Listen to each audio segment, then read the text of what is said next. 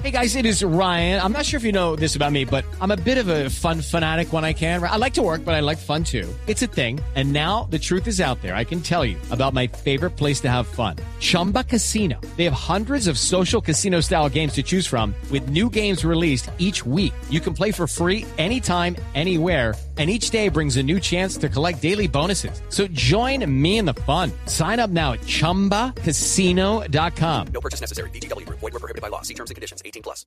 Vamos a hablar con Ahmad Tayel, que es una de las caras visibles del Islam en Bogotá, para que nos explique, para que nos cuente, eh, obviamente entendiendo que esto es un tema cultural que tenemos que ver de esa manera. Él es el de la mezquita allí en la 30 con eh, 68, ¿es? Sí, Ahmad, buenos días. Sí, buenos días. Muchas gracias por atender nuestra llamada. Con gusto. Bueno, ¿cómo podemos explicarles a los oyentes de la mejor manera posible? Y, y yo quiero que usted nos entienda que obviamente para nosotros, usted que vive dentro de nuestra cultura, no es fácil comprender eh, este tipo de medidas, pero ¿por qué se da esto en la cultura en Pakistán?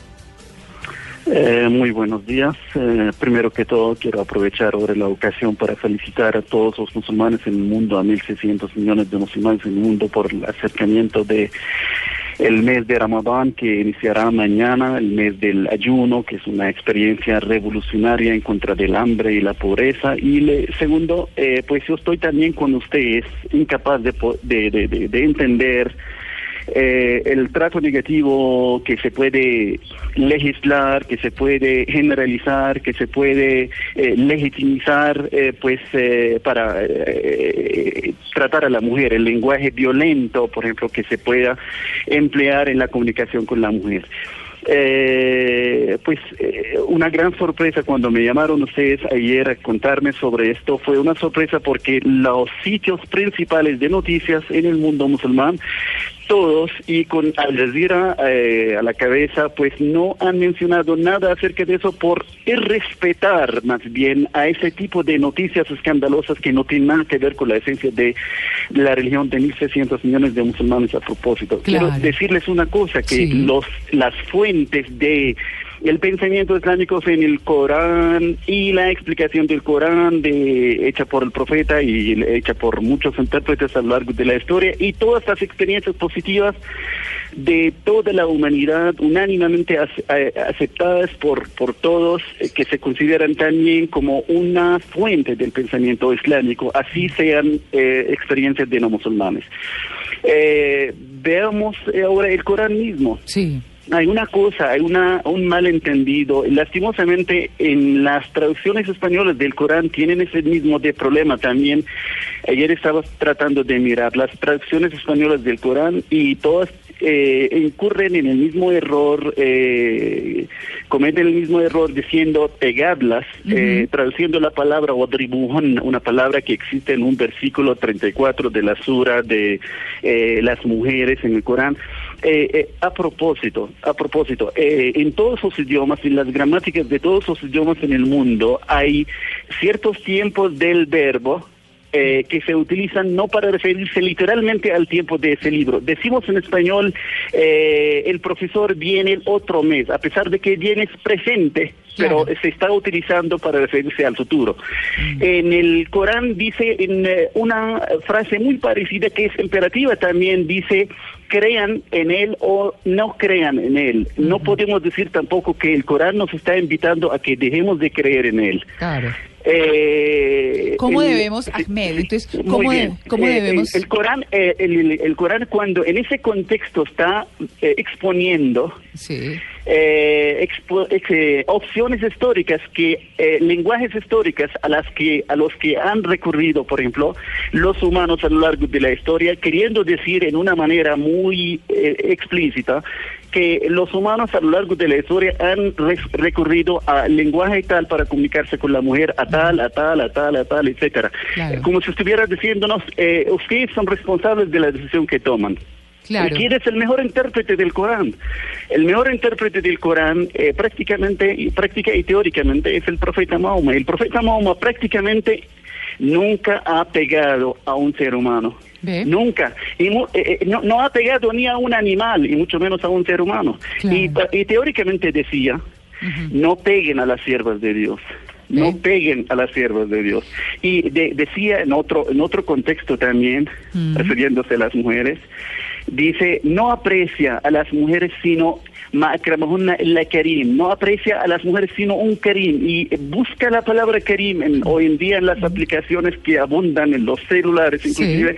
Karim no significa solamente generoso, espléndido, noble, de buen corazón, karim, la persona que aprecia a la mujer. Y dice wama ahanahunna illa laim y no eh, humilla a las mujeres, sino un leim. ¿Qué es leim? Depravado, indigno, infame, innoble, perverso, vil. ve. Y dice, dice el profeta del Islam, el mejor entre ustedes, en un momento en el cual estaba hablando solo con los hombres, decía, el mejor entre ustedes es el mejor para con su mujer.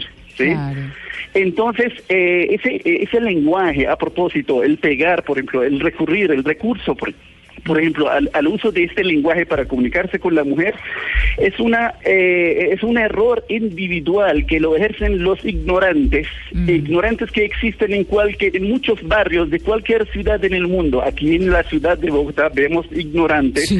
eh, machistas, eh, todos son sinónimos, Sí. que, eh, eh, que recurran al uso, por ejemplo, de este lenguaje para comunicarse con la mujer. Eso es eh, algo que emana de, de, de, de una estructura intelectual determinada, de una estructura emocional determinada, Claro. de un tipo de esclavitud a la eh, por ejemplo, tradición o cultura regional de cierto barrio, de cierto sitio geográfico.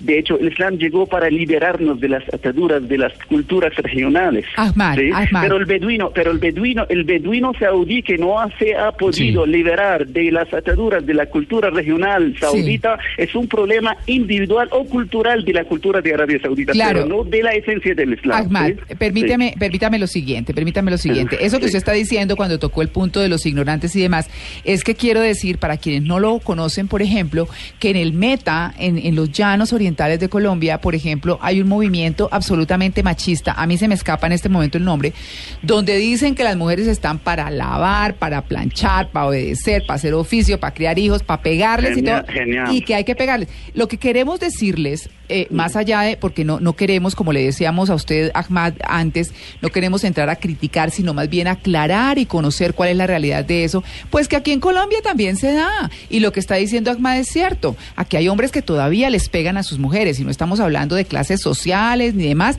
sino de comportamientos de seres humanos que no han aprendido que las cosas sin violencia no se solucionan.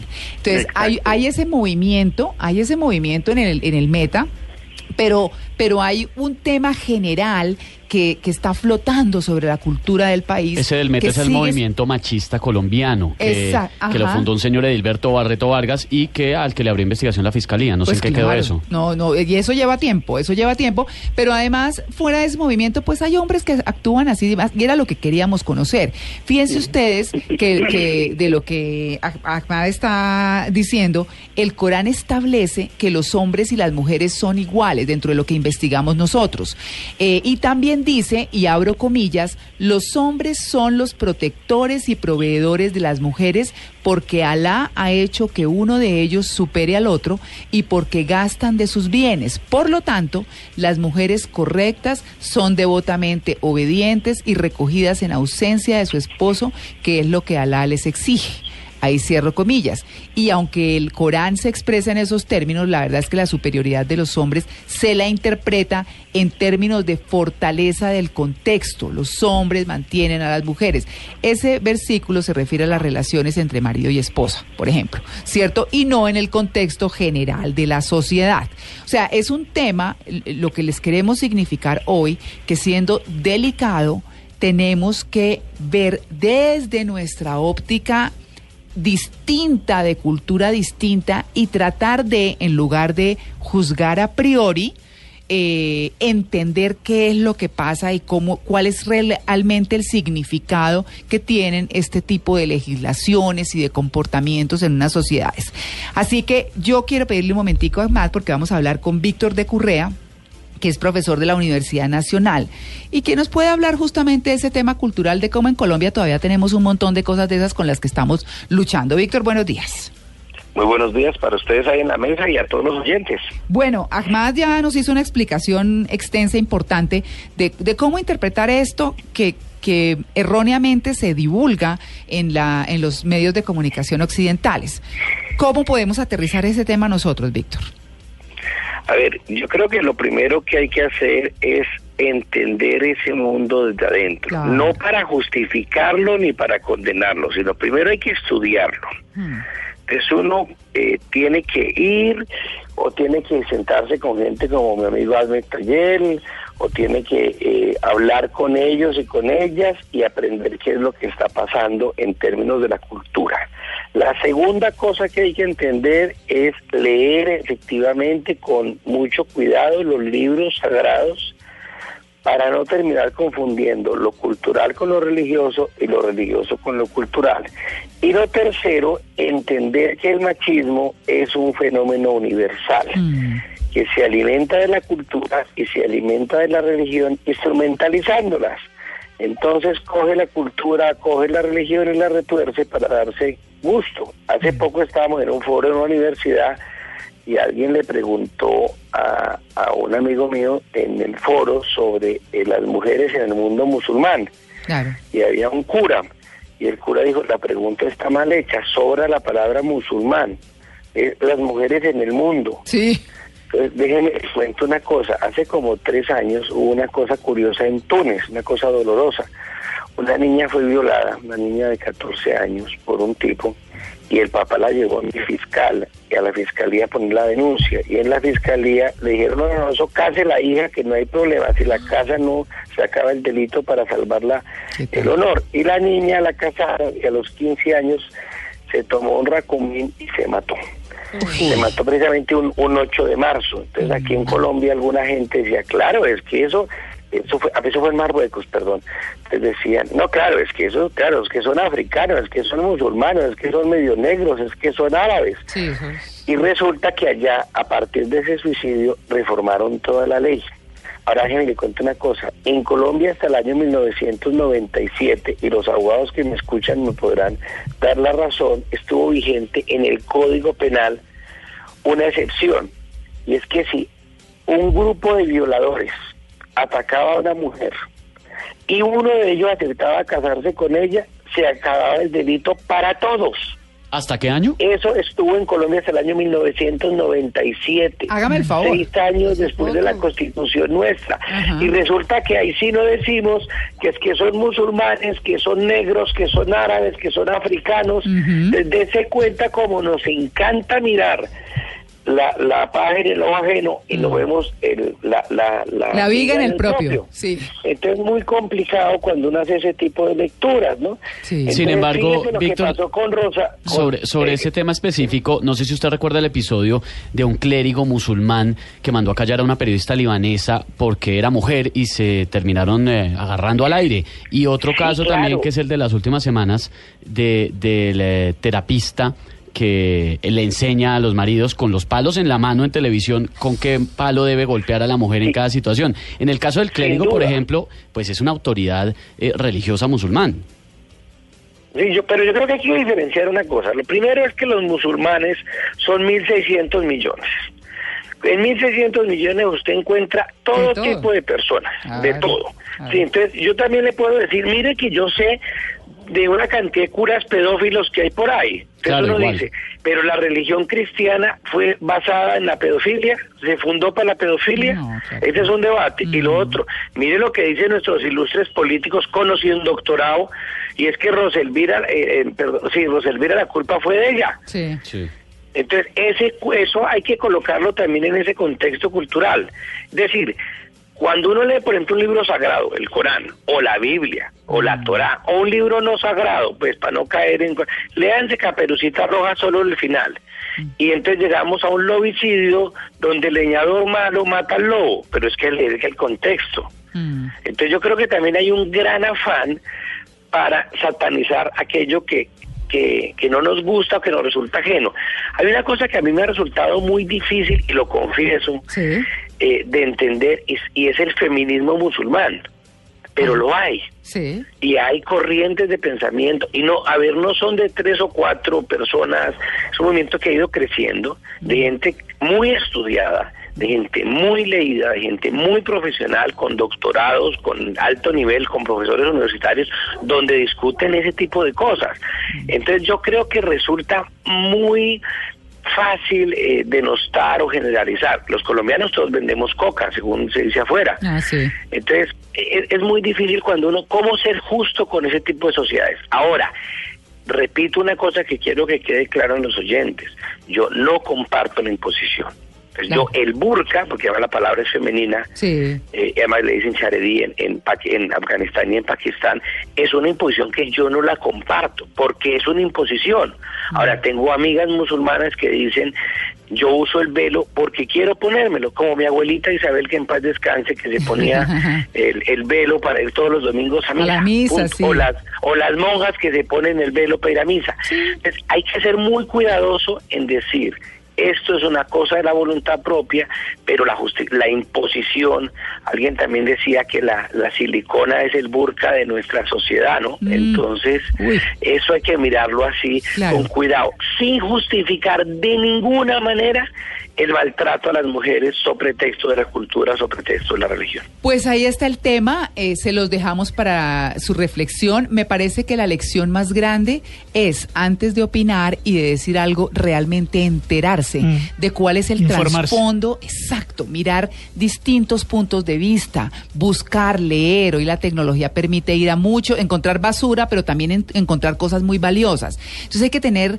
y afinar esa capacidad de interpretar qué es lo que pasa en otras culturas que como no son las nuestras, eh, no la podemos entender.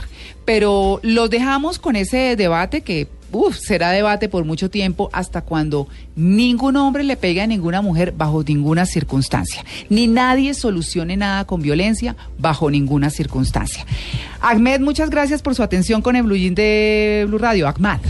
Mucho gusto, con mucho gusto. Y lástima que quedaron muchas cosas que Sí. aclarar, pero lastimosamente por el tiempo de usted. Otro día lo invito. Porque de hecho los ejemplos que han mencionado, algunos que han supuestamente, por ejemplo, eh, dice el Corán que no es cierto para nadie en el mundo, Mm. y mucho menos la, lo de, por ejemplo, de, de, de, eh, el no gastar y no, eh, por ejemplo, actuar económicamente sin el permiso del esposo, no Sí. sé qué, lo contrario. Ese es un motivo del orgullo del Islam y de los musulmanes que esto... eh, Que la- las mujeres la gastemos, la qué felicidad.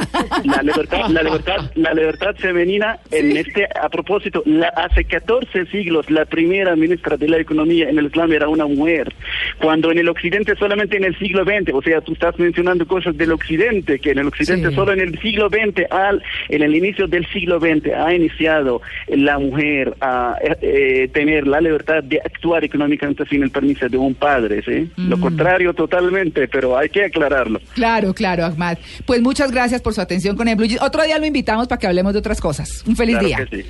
Gracias igualmente. Muy bien, Víctor, muchas gracias por aclararnos y por también aterrizarnos que aquí también hay unas prácticas horribles eh, que, que no podemos dejar de lado y que tenemos que ser absolutamente conscientes de ellas.